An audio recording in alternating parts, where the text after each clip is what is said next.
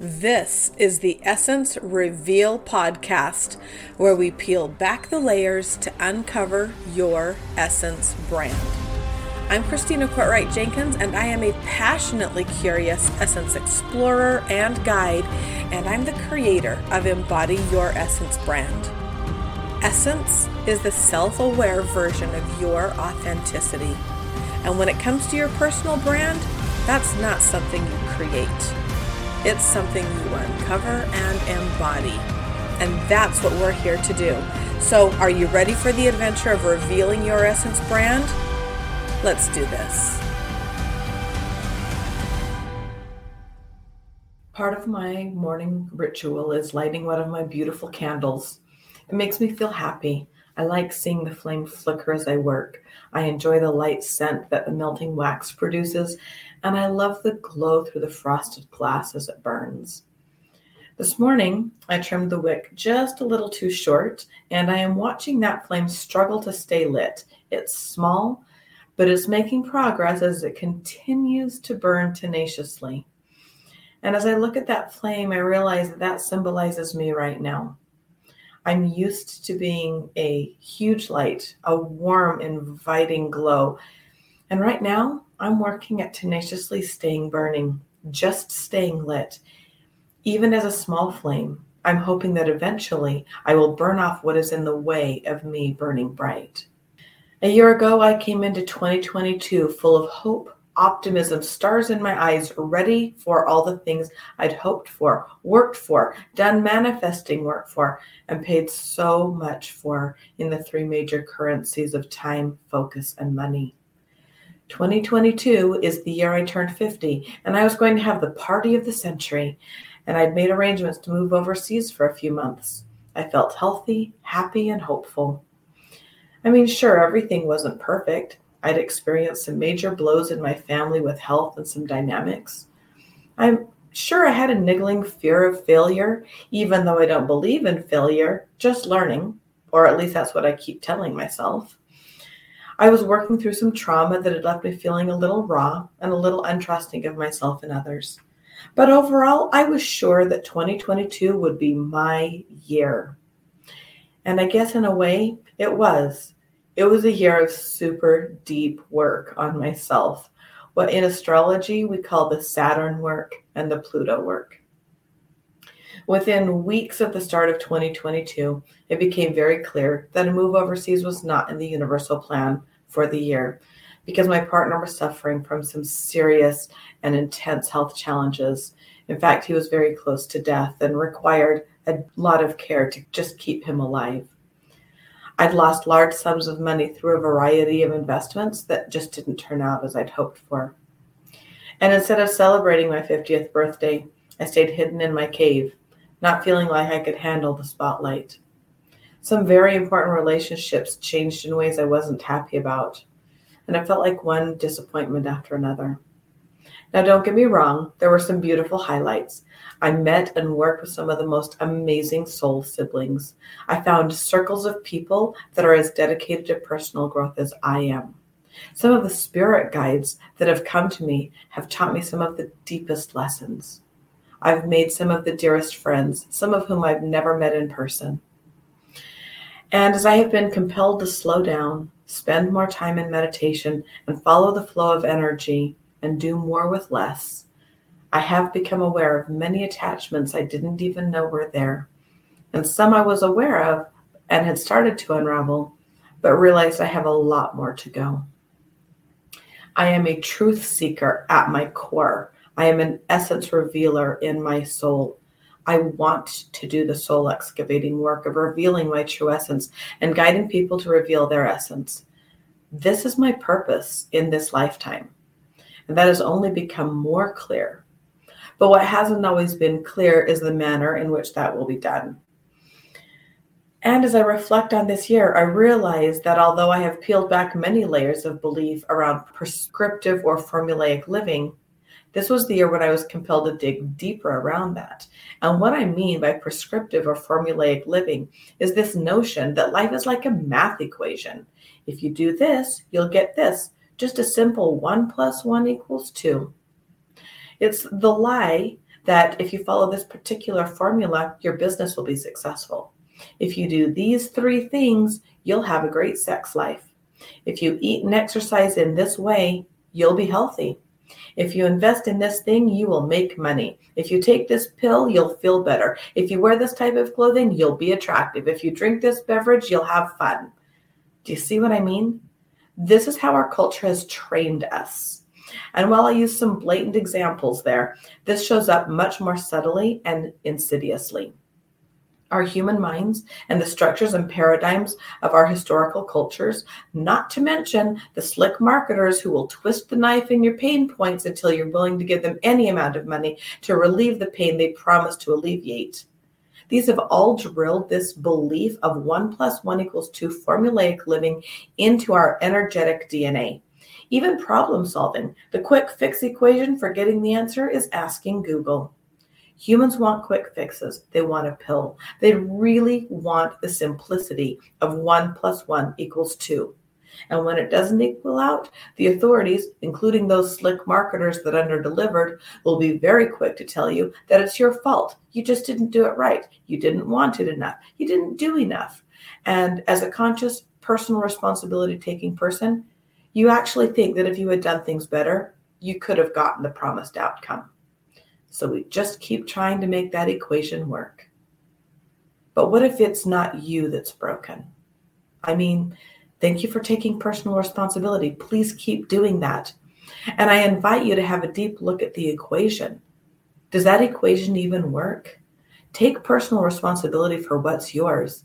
But there's enough responsibility to go around for the continual pushing of this equation that does not work in the business and branding space uh, where I do my business, I see this all the time. People who have spent tens of thousands of dollars on formulas to make their business work. Sure, that uh, using this way was going to get their brand seen, heard, and to sell their product. Just put all your stuff in these boxes and it's going to work. But if it doesn't, you just need to work harder and longer. No thought about if the boxes even work or if they align. If it doesn't align with you, it will not work. I was just talking to a new client this week, and she was telling me about how she was taking a course on getting her body of work put into a format to sell. But she just didn't feel aligned with the boxes they were asking her to fill in in this surefire formula. She was procrastinating the work, feeling weighed down by it, out of essence with it. And she was so relieved when, through the course of our discussion, she realized that she had permission from herself to not do the formula. She could just change it to align with her.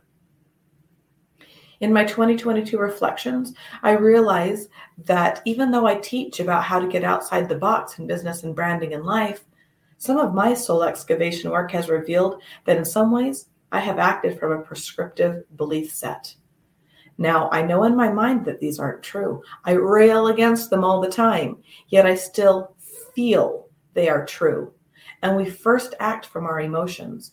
And our ego has a very sneaky way of letting us feel conscious, even if we're in delusion. So here's a journaling prompt for you. It's been very powerful for me. What formulaic beliefs am I acting from? I always say I don't believe in failure, only lessons learned. But I sure felt like a failure many times this year. In the dark nights of the soul over the last 350 days, I have shed many, many tears because I felt like a failure and I couldn't logic my way out of that. Now, to be clear, I still don't believe in failure as a concept. It's about learning, but that doesn't mean that feeling like a failure isn't real. As I have peeled back the layers around my own essence, several things have come to light for me. Things that I will no longer keep hidden for fear of judgment, FOMO, or value attachment. As I have been increasingly nudged and even pushed to open my business up to more of the spiritual side, I've become aware of my value attachments to being in the business and branding space. It feels a little scary to step into a space that is so close to my heart.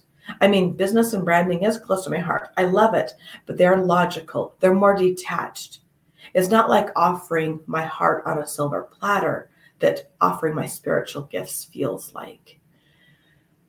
Like so many spiritual entrepreneurs, I've been mystical all my life. From the youngest age, I was called a witch, and I liked it. I became involved in energy work, herbalism, and essential oils seriously in the early 90s, although I had been creating all sorts of herbal concoctions my whole life and doing energy work even though I didn't know what to call it. I raised my children according to the chakra system, and I have a book in the works on that. This is my world. It always has been except I felt like I needed to hide this, except from some family members and friends and some of my closest clients and coaches. And for friends and family members who are listening to this who I haven't shown this side to, you've always known it's there because I haven't kept it that well hidden. I know it scared you. That's why I've kept it on the down low. And I will no longer do that. I will no longer play small to keep you comfortable. Now, can we explore that word witch? When I say the word witch, W I T C H, how does that feel? What images come to mind? Even though I've always loved when people call me that, claiming it for myself, I've met with some resistance to it. That title has been so villainized that it scared me. But it's time to reclaim it and remember it in its true meaning witch, herbalist, medicine person, shaman, healer, light worker, astrologer. These are all different words for a person helping and guiding people in need, including yourself, using the gifts of the earth as the medicine. It's a very yin or feminine energy.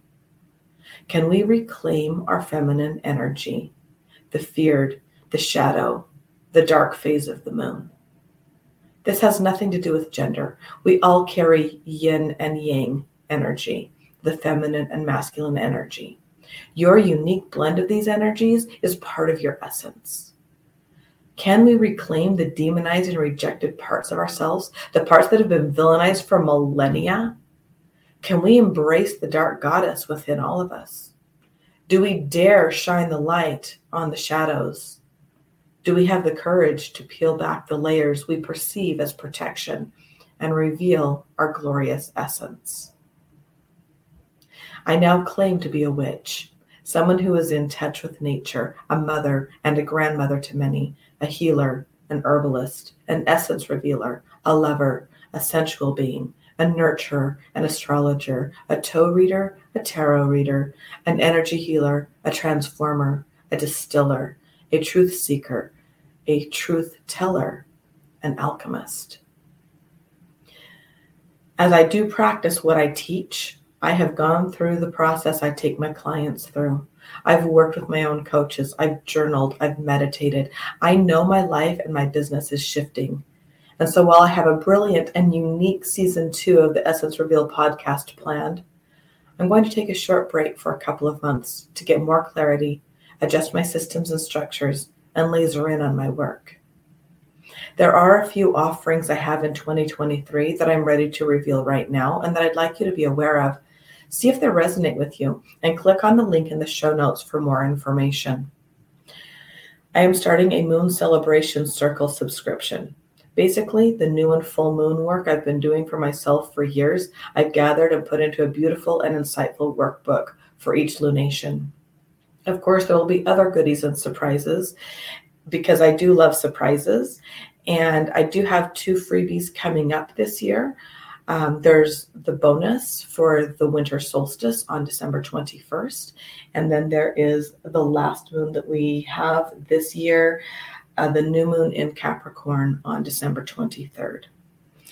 My big event early in this year, and there will be at least two more retreats later in this year, uh, so from February 16th through the 21st is the Dark Moon Goddess Retreat. So using the same link in the show notes, you will get on the list to receive more information about that soon. I am doing individual and group Astro Toe readings. And if you're curious about these, check out my YouTube channel uh, called Toe Reading Academy. And finally, I will be launching the Toe Reading Certification Program. It is time to get this valuable modality out there and utilized. I have loved this season of the podcast with you. I have learned so much. I've loved your feedback. I deeply appreciate your support. I've made dear friends with the guests and gained wisdom from them. It's been an adventure that will continue after a brief pause. I hope you know how much I love and appreciate you. And there it is. I hope you've gained value from listening to this episode and that you can draw parallels, insights, strengths, and hope from my experience and the questions to ponder in your life. And as I finish this episode, that candle that was barely hanging on a couple of hours ago is burning bright, flickering beautifully, lighting up and glowing, giving warmth and joy. And this is what I desire for everyone to glow in their essence, that we may all be flames that light up the world in our uniqueness, that we shed the layers of belief, perception, paradigm, and things that no longer serve us or humanity and shine in our brilliant essence. I'm grateful for you, my friends. Happy 2023, and I'll see you in a couple of months thank you